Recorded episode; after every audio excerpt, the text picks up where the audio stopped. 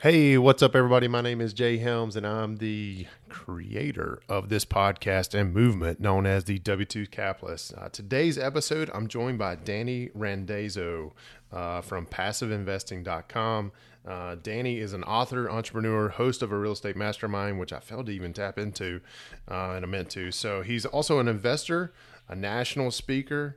Uh, let's see what else is going to, and a volunteer. I think is the most important of the first T. He's got a passion for children, even though he hasn't have kids of his own. He's got a passion for children, and that also includes a published book. It's called "The Boy Who Lost His Wallet," uh, which is the first of many in a series that they're labeling "Wealth Lessons for Kids." And no surprise, a little kid in the story is named Danny as well. So a little uh, biography from when Danny was growing up and how he kind of focused on money. We talk about a ton of stuff today, uh, but the most important thing I want to focus on is how to approach family and friends for potential partnerships and how you got to work through that. So one of the so key points that Danny goes through, transparency is the most important. Uh, you've got to build credibility and it's going to be harder uh, in the beginning until you get some get that credibility to establish um, before it gets easier, right? Uh, we also talk about the fear of being uncomfortable and how most of you who are struggling with this need to feel the pain of being rejected and told no, and just to get after it and feel that uncomfortable feeling um, that you get when you when you approach something you've never done before. A lot of things that we focus on in our mastermind is, is getting outside of our comfort zone. Uh, that's the W2 Capitalist Mastermind is getting outside of our comfort zone. And Danny talks about a simple exercise you can do if you go to Starbucks or any other little coffee place to spark up conversations with strangers and get comfortable talking about real estate. So that way, when you are approached or have an opportunity, um, you're going to feel less of that pain. So, anyway, let's get into it.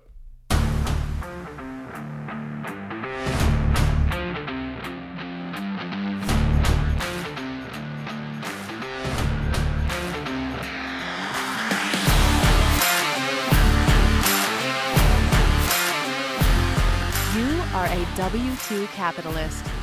You are addressing the gap between your successful, fulfilling W2 job and building wealth for your family through real estate investing. You are ready to earn, invest, repeat. Welcome to the W2 Capitalist Podcast. Now, let's get to work. Here's your host, Jay Helms.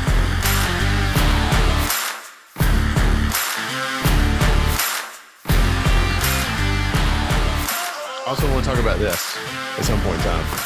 Oh, yeah. well, uh, we can go ahead and start talking about that. So, one of the things that uh, I'm trying to force, not really force, but teach upon my kids are is, um, or I want to teach my kids is how to better themselves when it comes to finances, right? In the public school and even the private school systems, horribly fail at teaching us how to be successful with our money right? I, I, mean it's a breeding ground for corporate corporate ants let's just put it that way. Yeah i saw and i saw a, uh, a funny meme last night. Of course we're here you know right after two days after tax um, the tax deadline and the and the and the meme was i'm so glad i learned about parallelograms because this parallelogram season it has you know, worked well for me, you know. And, and, then it went on to say, why didn't y'all teach us how to do our taxes? Um, and, and kind of get it, how to, you know, manage our money better so we didn't have to pay as much, all this stuff. And I, I think is an excellent point. So, you know, you've released this book. It's just recently released, right? The Boy Who Lost His Wallet. Yep. That was just released uh, earlier this year. Okay. And no, no coincidence that the little boy's name's Danny, right? In the story. Exactly, none at all. No, um, I've got the book series coming out. So this, "The Boy Who Lost His Wallet," is the first book in the Wealth Lessons for Kids series. And okay. right now, the plan is to do five, and each book is focused on a lesson that I've learned through my life. And so the stories are based on real life experience and important things that I picked up along the way that have kind of led me or shaped me into who I am today. And when I talk to investors that work with us or friends and family who ask me, like, Danny, how do you have this real estate entrepreneur business and what do you do? Um, the common response that I always get is, I wish I would have learned these things earlier. Yeah. And so, you know, similar to you, Jay, and wanting to teach your kids to be better and understand finance, where there's a major gap in education around money and just how to handle it from a day-to-day perspective. I really wanted to introduce these you know little children's books where parents can educate maybe themselves but also the next generation to be comfortable with money. The other piece to it is you know money is a taboo conversation that most households in america and in the world don't have and really need to have. And so that's the major driving force around getting this book out there and really kind of breaking down that barrier where parents are comfortable to talk about money with kids because you know even when i was growing up i learned these things kind of on my own. My parents didn't sit me down and say danny this is how you balance a checkbook or this is how much money we make and this is how much money we spend. It was very taboo and kind of like this black box of you know we just kind of live our lives and move on.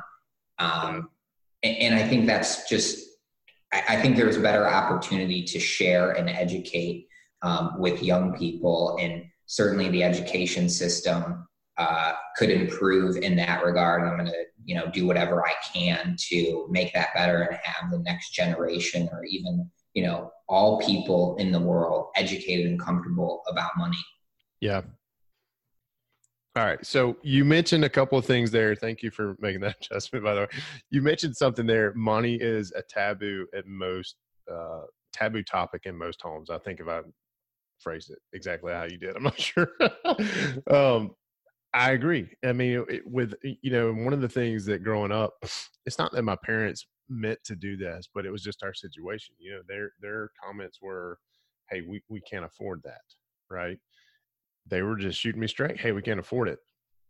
And I, I love, I think it's Kiyosaki who says, or maybe, yeah, I think it's Kiyosaki who says, uh, you know, it's not how you, it's the question should be, how can we afford that? Right. So is that part of the series is coming out? Is that going to be part of your book, book series as well? Yeah, absolutely.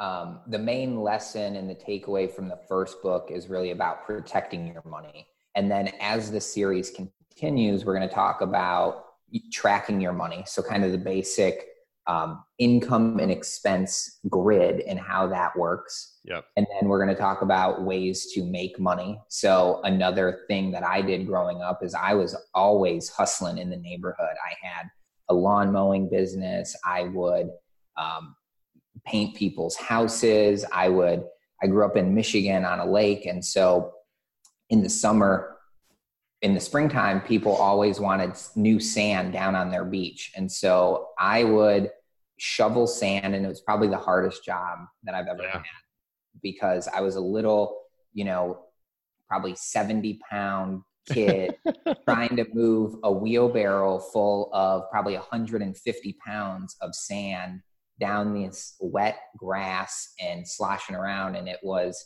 um, it really shaped me into who I am and really knowing like how hard people work for a dollar and how important that is. And, you know, it's one reason why I take such great care as friends and family and new investors invest in our real estate deals because I know what it takes to work for a dollar and how hard people, um, you know, invest their time and their effort to earn that income and how how well we need to protect that and make sure that it's always there for them.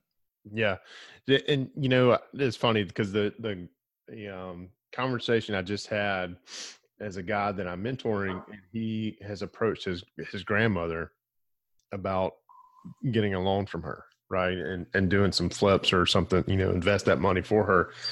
And he posted in the Facebook group that I have, uh, and there was a lot of backlash against him. Said, "No, you shouldn't take your grandmother's money," you know, and, and because I've talked to him and I told him this because I've talked to him for several uh, weeks now.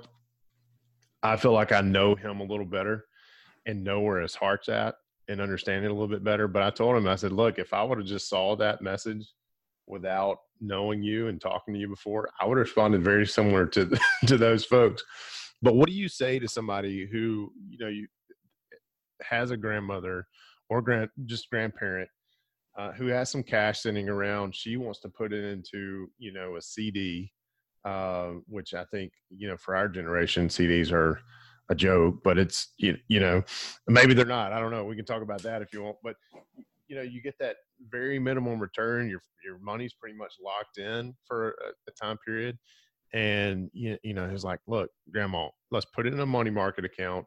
You're going to get similar returns, and then when we find an opportunity, let me you know exponentially grow that for you.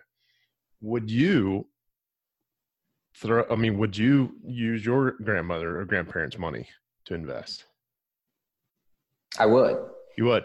And the, the reason for that is um, I've I've done it myself with my own money, and so I've kind of got that background and experience to be able to yeah. say, look, um, I know that I can invest, you know, this chunk of income or capital and have it return in this way with a predictable outcome from that. And so, um, you know, that's just how I've kind of built my investor base and credibility and reputation is really kind of putting your money where your mouth is. And so um, everything that I've done has always been with my own money. And in every single deal that we put together today with our apartment syndication group, passiveinvesting.com, we always invest alongside the investors as well. And so if it's an inexperienced person and they're doing their first deal, I would say maybe don't take grandma's money. Yeah. Um, but maybe,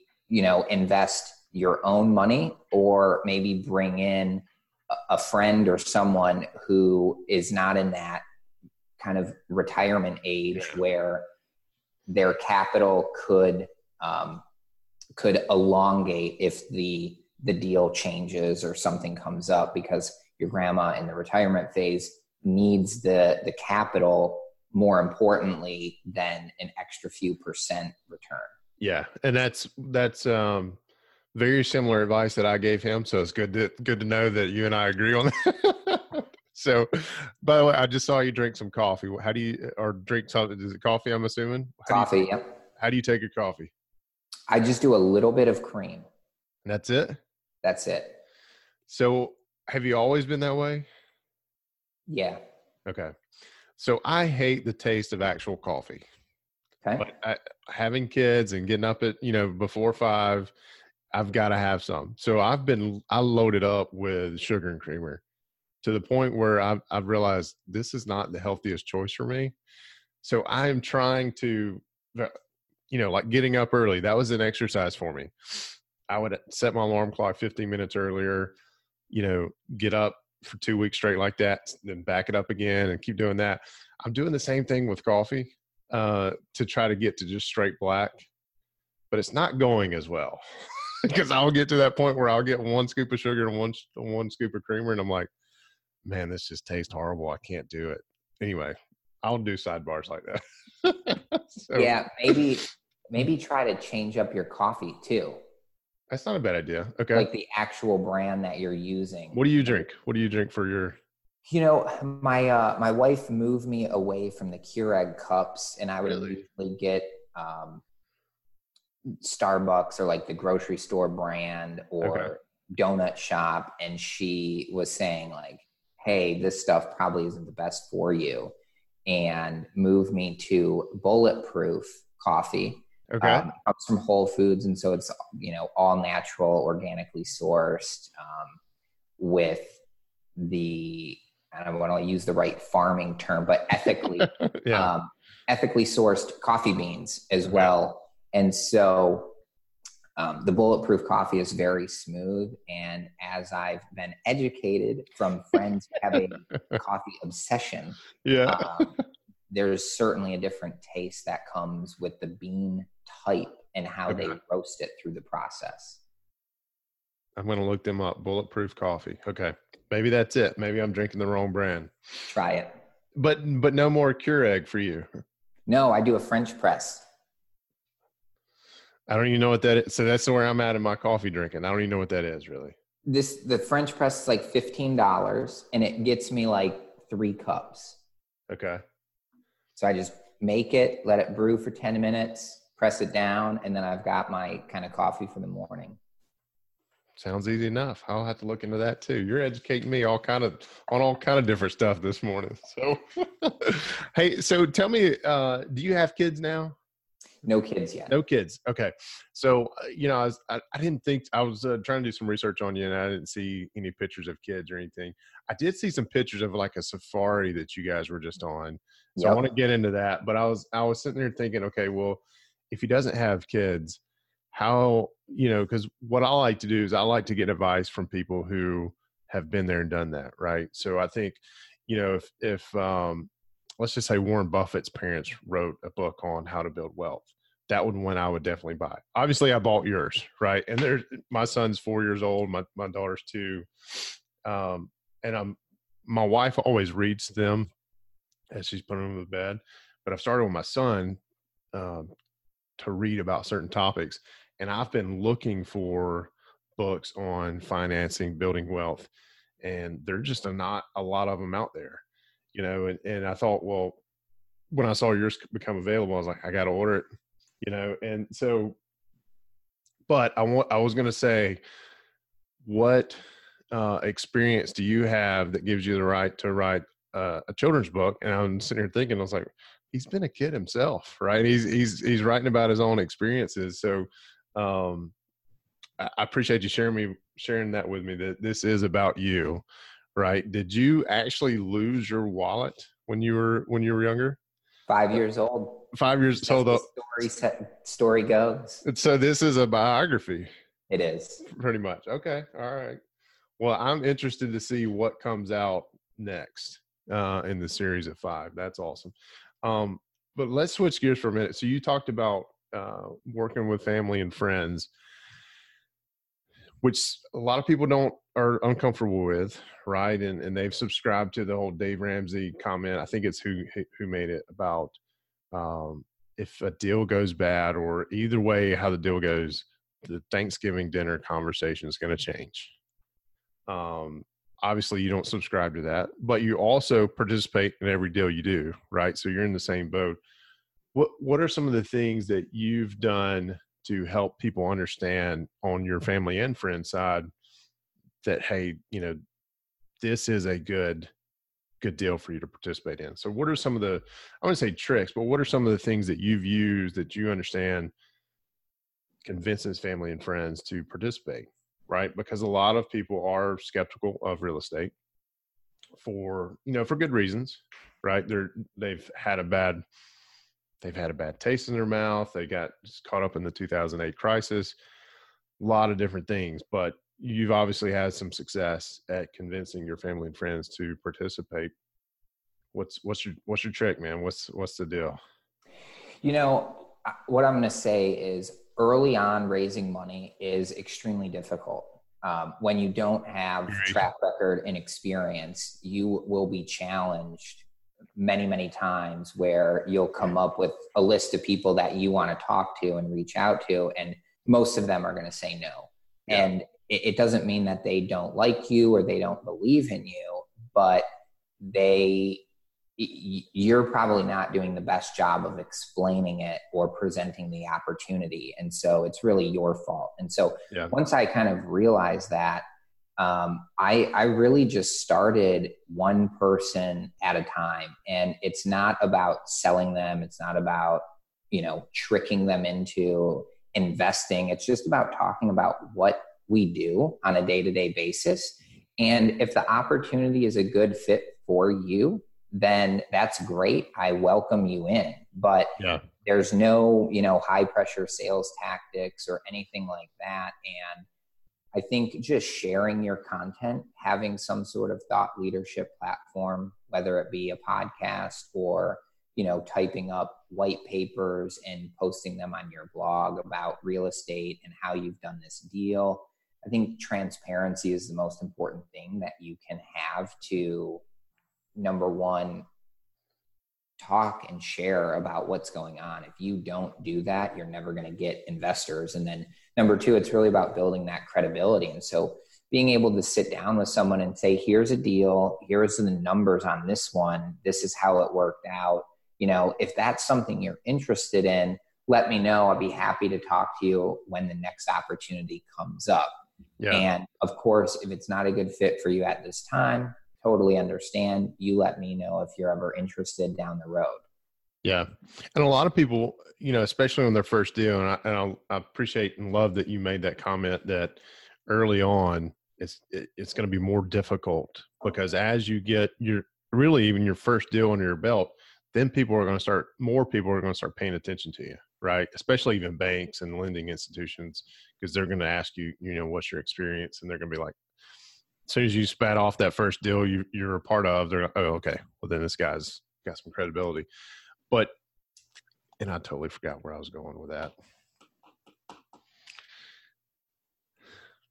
Oh, I know what it was. Sorry, Danny. No worries. so, some folks that I've talked to here recently, they struggle with even starting the conversation. Why do you think that is, other than just fear of being turned down? You know.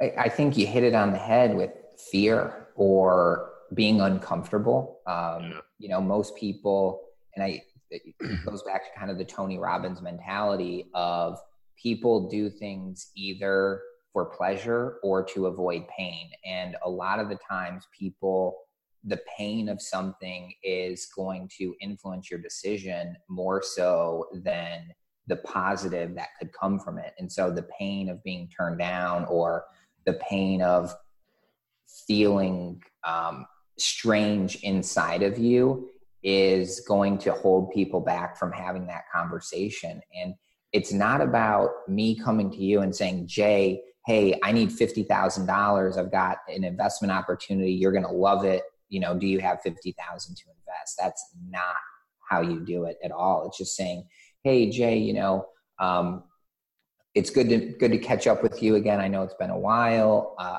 over the last 12 months, you know, I've been working on these real estate deals, and what my company and I do is we purchase 150 unit apartment communities that we can add value to. And the way we add value is by increasing the amenities on the property, we renovate the interior and the exterior of the unit. And what it allows us to do is increase the rent that we're charging. And with real estate and how apartment communities are valued, when you can increase the income that the property generates, it becomes worth more money. And so we've been able to have really good success over the last couple of years doing these value add projects where, you know, we and our investors are able to generate a good return on our money. So, you know, I'm glad we're catching up now. And if that's something you're interested, let me know. But, you know, Jay, I want to hear about your kids. I know they're four and they're two now. So how have they been from one and three? And, yeah. you know, how's your wife doing? Yeah. Uh, that's awesome. I like it. And I think you said something earlier and I didn't touch on it. So I'll, I'll do that now is, is you've got to understand what they want out of a potential investment. Right? And it's not hey here's this deal you got to invest blah blah blah. It's sitting down and understanding hey are they going to be a good fit? You know here's a potential deal that we're working uh, here's the projected returns it is an investment there is some risk to it do you understand all that? You know and making sure and and and, and as you say it uh, feel the pain of being t- told no there's a lot of folks who struggle with asking people for money that just haven't felt the pain because they're afraid to, right? They're afraid to they have that have that conversation. So, um, so you guys have been obviously. Go ahead. You're about to say something. I, yeah, I was going to say one way to do this is just to practice. If if yeah. you're uncomfortable talking to people, you know, go to Starbucks, get a coffee, and you know, bump into the person when they're filling up their coffee with cream and sugar and just say, Oh, excuse me, I didn't mean to bump you. How are you doing this morning? Mm. Yeah. What do you like to do for fun? Let's just ask them three questions and you're going to have a conversation. You're going to feel uncomfortable because it's probably new. But yeah. the point being is in that conversation, get to the point where you ask them, you know, either what they do for fun or what they do you know are you here for a meeting this morning what kind of line of business are you in Then they're going to ask you the return question. And right. now is your time to say, I'm a real estate entrepreneur. We buy 150 unit plus apartment communities with a value add strategy. Yeah. And leave it at that. And you got to have that elevator elevator pitch down too, right? So, uh, which I love that you just practice with some strangers, fail miserably. Yeah. You know, get comfortable with that pain because right because the the uh what's the saying? I had a i had a college professor uh he was a retired marine. I think he's retired. He was he was in his 50s but um his his mantra was pain is your friend because it lets you know you're still alive. Okay and this is coming from a professor teaching a computer science 400 level course most people didn't pass. So he and he had an interesting way of teaching. Uh, you know, he was, but I will say I learned the most out of that class because you had you had to come prepared. But oh yeah, yeah, he was he's one of those guys. He came so real quick. He came in. Um, first day of class, he hands out the syllabus, tells us, "Hey, for our next class, which we met on Tuesdays and Thursdays, for Thursday's class, we're going to review chapters one and two. I'll see y'all." That was it. So we come in, Thursday morning, he says, anybody have questions on chapters one and two? Nobody raised their hand. Okay. And now this is a class where we have a midterm and a final. So there's only two tests. And he says, okay, chapters one, nobody has any questions. That means y'all know everything there is to know about it. Chapters one and two are closed for discussion for the semester. Chapters three and four are reading assignments for Tuesday. I'll see y'all Tuesday at class. And that was it. And that's how he, he, the entire semester was like that. And I learned, and if you didn't ask the question, you had to be able to answer somebody else's question because you didn't have your hand raised. So you knew it all, right? I learned more out of that class than any other class I took in college. That's phenomenal. Yeah. And quite frankly, he's the only professor that I still talk about, other than ones that were really mean. but anyway, um, so so you've got the money raised you know you're raising money y'all have been very successful. So let's talk about passive investing kind of what y'all are doing now. So what's what's been your focus uh, for the last couple of years? And then i want to get your take on where you think the market's headed. Yeah. So our group we've been buying 150 unit plus apartment communities. We partner with our investor network on putting deals together and most recently, we're very excited. We um, we purchased the passiveinvesting.com domain name um, for an undisclosed sum of money, and we were able to kind of rebrand our syndication uh, group and business under that umbrella name, passiveinvesting.com. And what that's allowed us to do is really have better conversations with folks about what we're doing because for the apartment value add opportunities that we put together, we always include our passive investors, our friends and family, and, and close um, close network. And so, what we do there again, it's the value add strategy from a very very high level. Our plan to go in is to increase the income, control slash optimize our expenses, and really increase the net operating income year over year with that property because the difference between multifamily investing and single family home investing is as a multifamily investor, I can really control and influence the value of that asset because it's it's valued based on the income that it generates. Just like a business, you know, if Apple sells a billion more iPhones or iPads, they're going to be worth more in the future from those sales than they are today. And the same thing goes for an apartment community. So if you're charging a thousand dollars of rent and you could increase that rent to uh, you know $1100 a month that's a 10% increase and so it really adds up and it's um, a really powerful way to create equity and value for real estate and you know the other side to real estate as well. And you know why everyone is listening to your podcast is because they are interested in real estate. And we know that real estate has a lot of pros that other investment opportunities don't have. Like you know our apartment investments allow for monthly cash flow distributions. And that's real money into your pocket on a monthly basis, as opposed to a stock investment, which you know doesn't really give you money. And you probably reinvest the dividend if there is one and right. it's you know very low return there so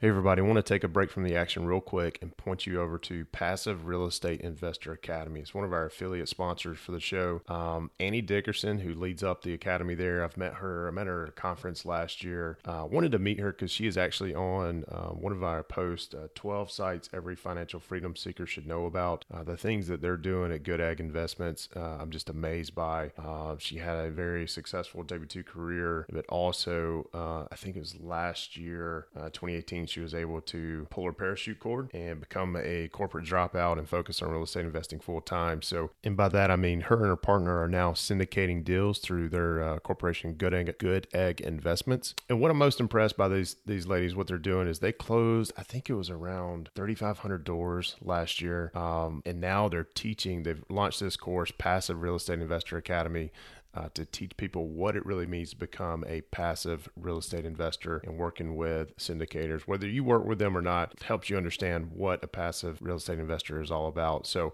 check them out. We have a specific link for you. You can find it at helmsrei.com slash P-R-E-I-A. All right, let's get back to it.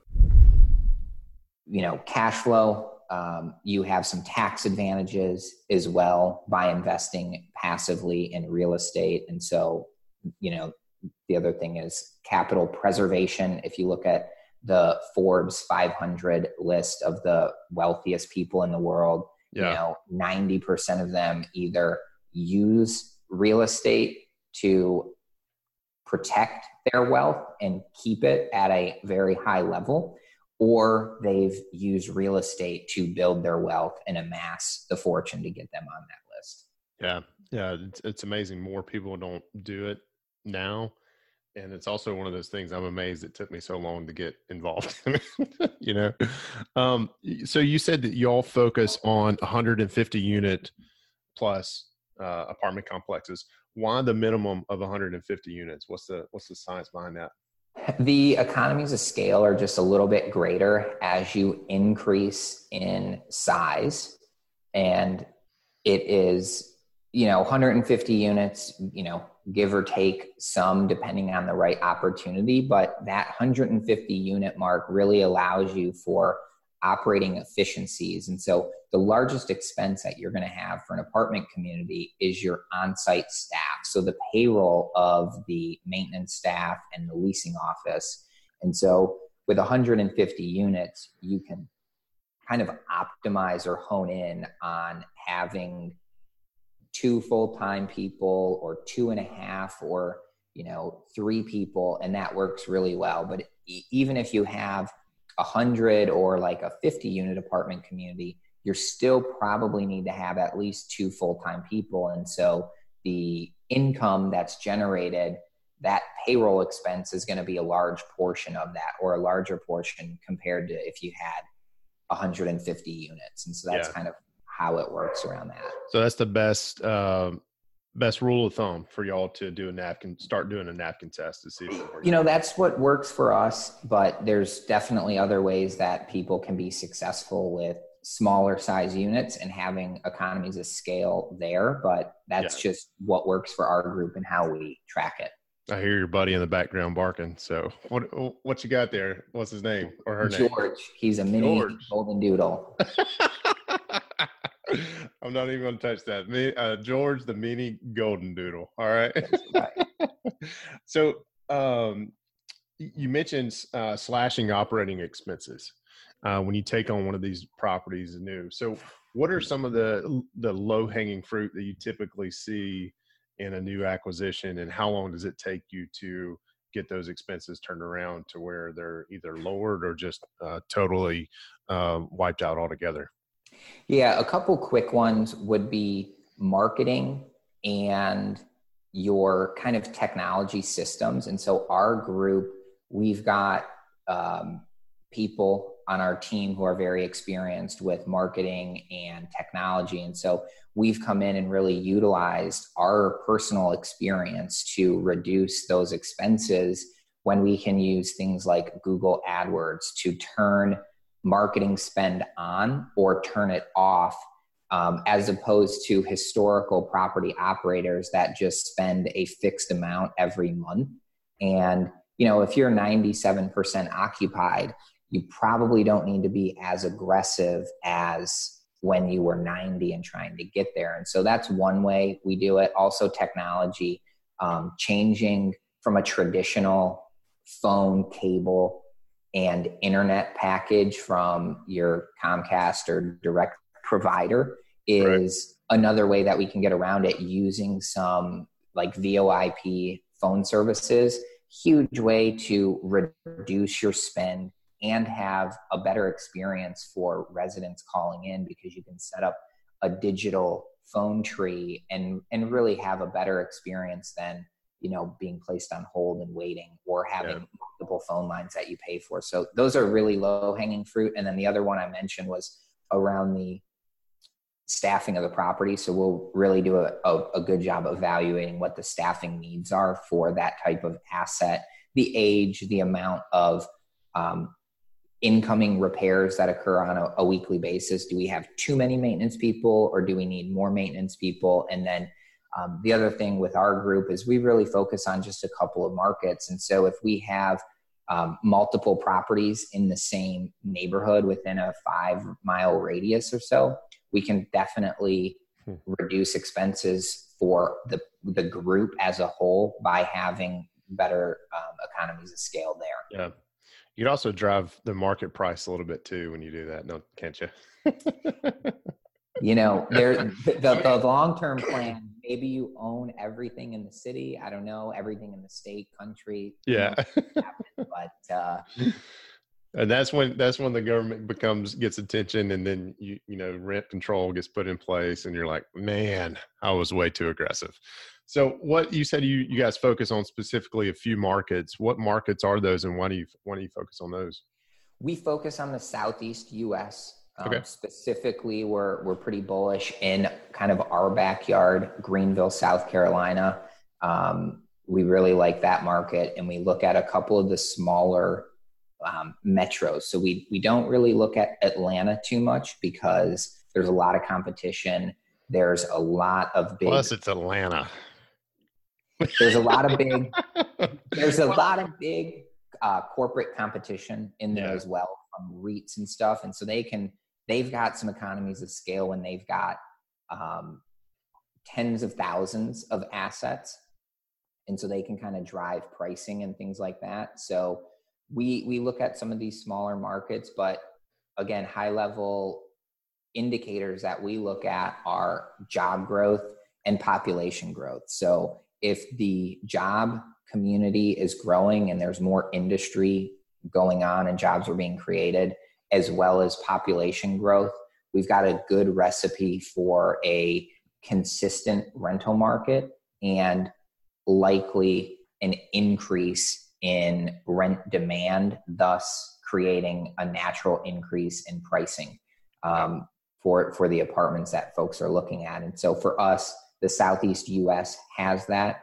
There's a lot of people who are moving just naturally from the north to the south for kind of that weather and the lifestyle. So it's it's an affordable place, the southeast US, when you compare it to living in like a New York or a California or something like that. So yeah. people can have a, a, great lifestyle, an affordable lifestyle, and be outside year round. And so it's a it's a good recipe as well as you know pro pro business um, in the yeah. growth that is occurring too. So, you know, just in South Carolina, where my partners and I live, we've got a ton of influx in manufacturing jobs, yeah.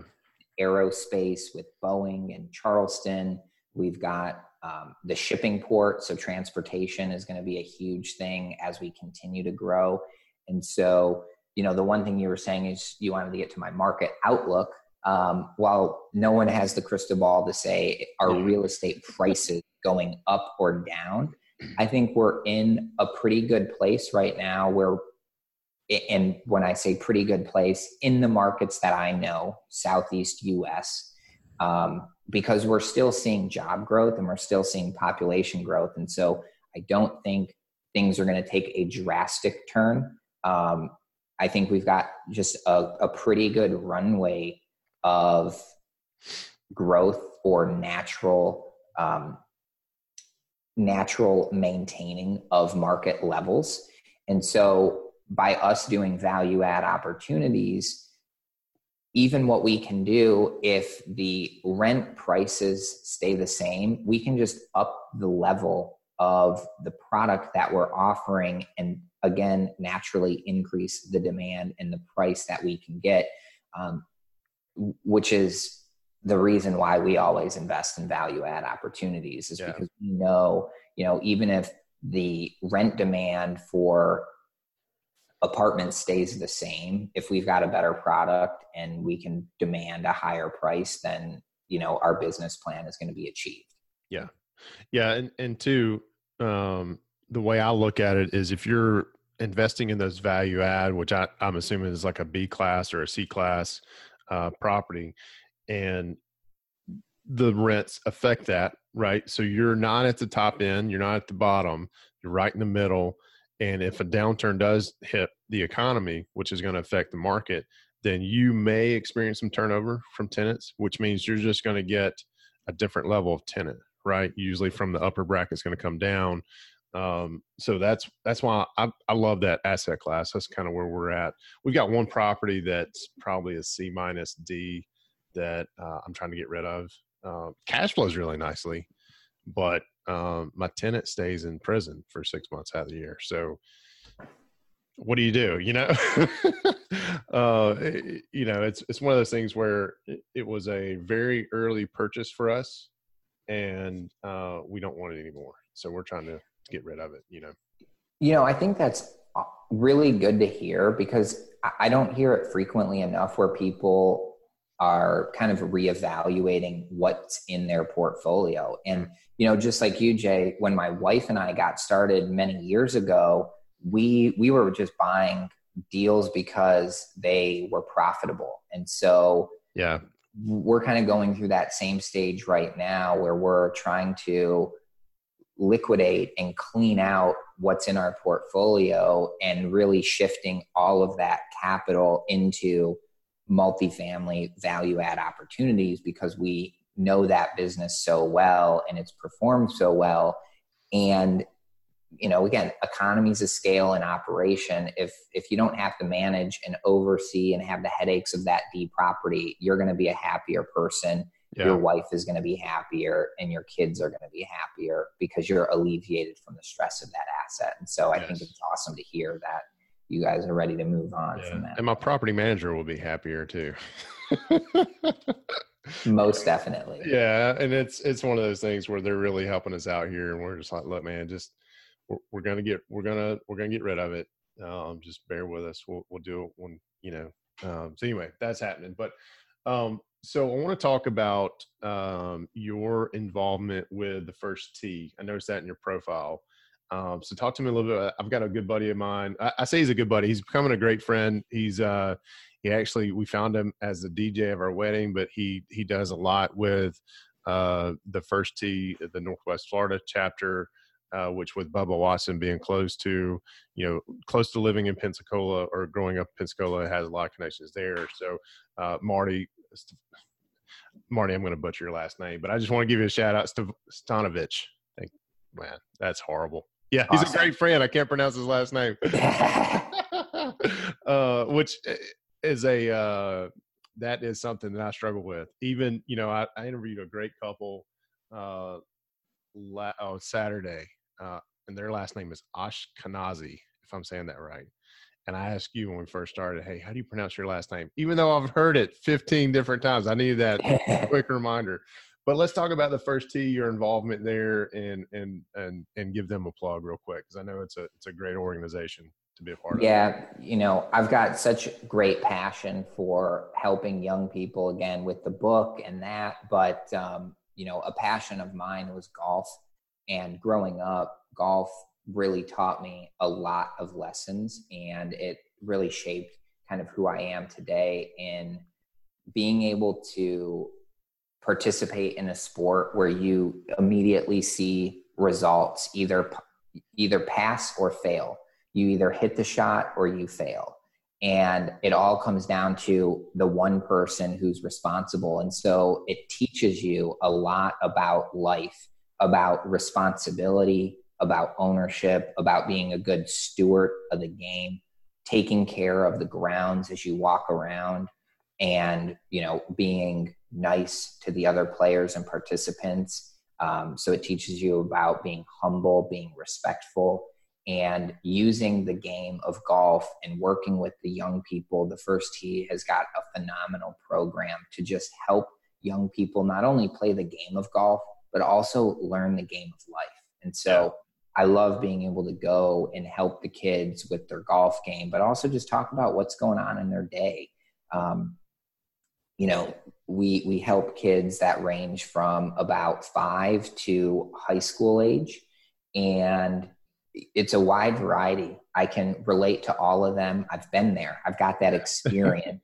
yeah. Um, so so I can help kind of just give them little lessons of you know if if you're being bullied, you know let's talk about how we can get around it. Or if maybe you're a very quiet individual and you don't have a lot of self esteem, let's get that self esteem on the golf course and let's have you believe in yourself and be a better person and help your friends and you know be a humble good steward of life and you know kind of get you on the right track.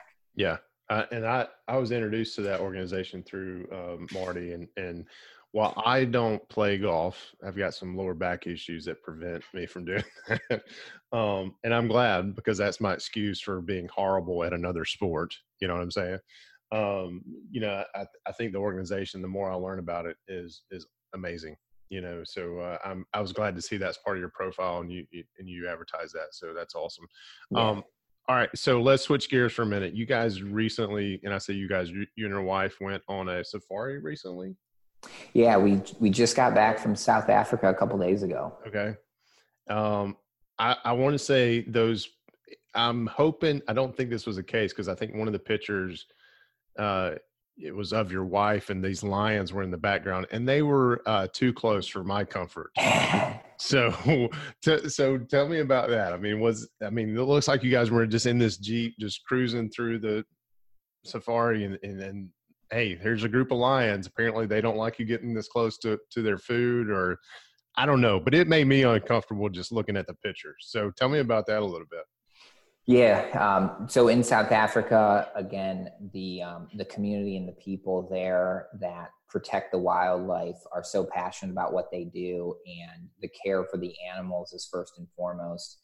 Um, but the the animals have developed relationships with the game drivers who drive the Jeeps and take people around. And so they're comfortable with a group of people being, you know, in, in the Jeep, in the vehicle and being able to get a little bit close to them. And so we were probably, you know, five or 10 feet away. And it, it's just an amazing experience to go into their home, into their kingdom, and see the animals in their natural state. It's a, just a whole nother feeling as opposed to going to a zoo. And yeah, while we were there, my wife was like, I don't think I'm ever going to go to a zoo again.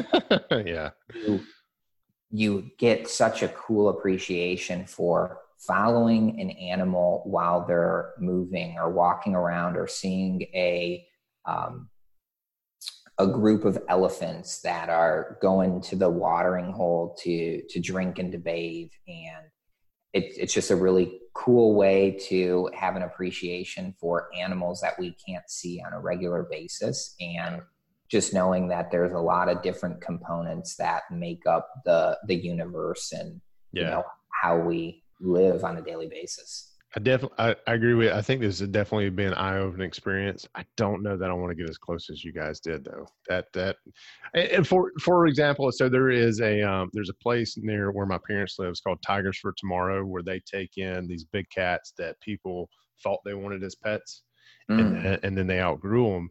So now it's kind of like a zoo for for that.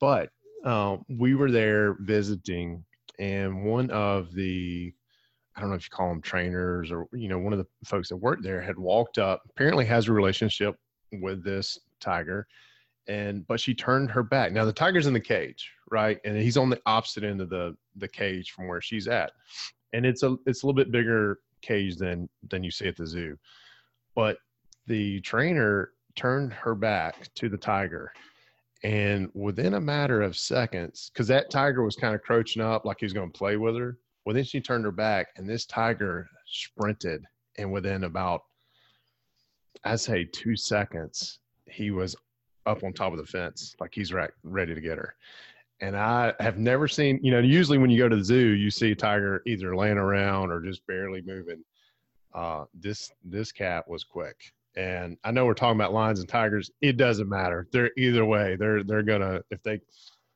they they they both scare me the same amount. So, um, but that's that's awesome. I I I think that's on our um our bucket list. I just don't know that I want to get as close to y'all without some sort of cage. Because I mean, y'all are just in an open jeep. Yeah. The way the way it looked like it was just open Yeah. jeep. Yeah. Yeah. If I really wanted to reach out and really stretch, I could probably touch a wild lion right there. You know, and I'm like, Yeah, but you don't want to do that. Again, Yeah. it comes down to, you know, yeah. being in the vehicle and you know being Yeah. uh, of course respectful to the habitat that they live in you're in their home and uh, if you want to stick your hand out you may be uh, snacked upon Yes. Let's don't do that. Yeah, let's not Yeah.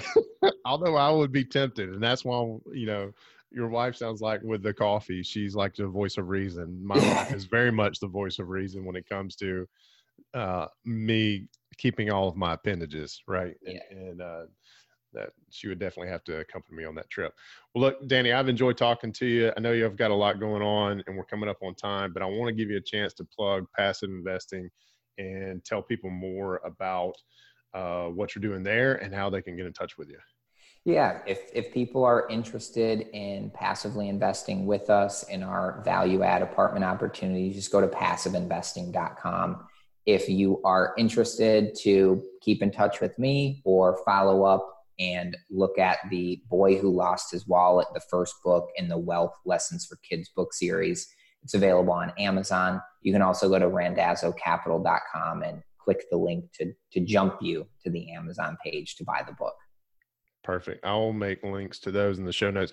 Any idea of when? Because I, I understand as I talk to people who have um, published books that that is a bit of a process, uh, especially when you got something as professionally illustrated as yours.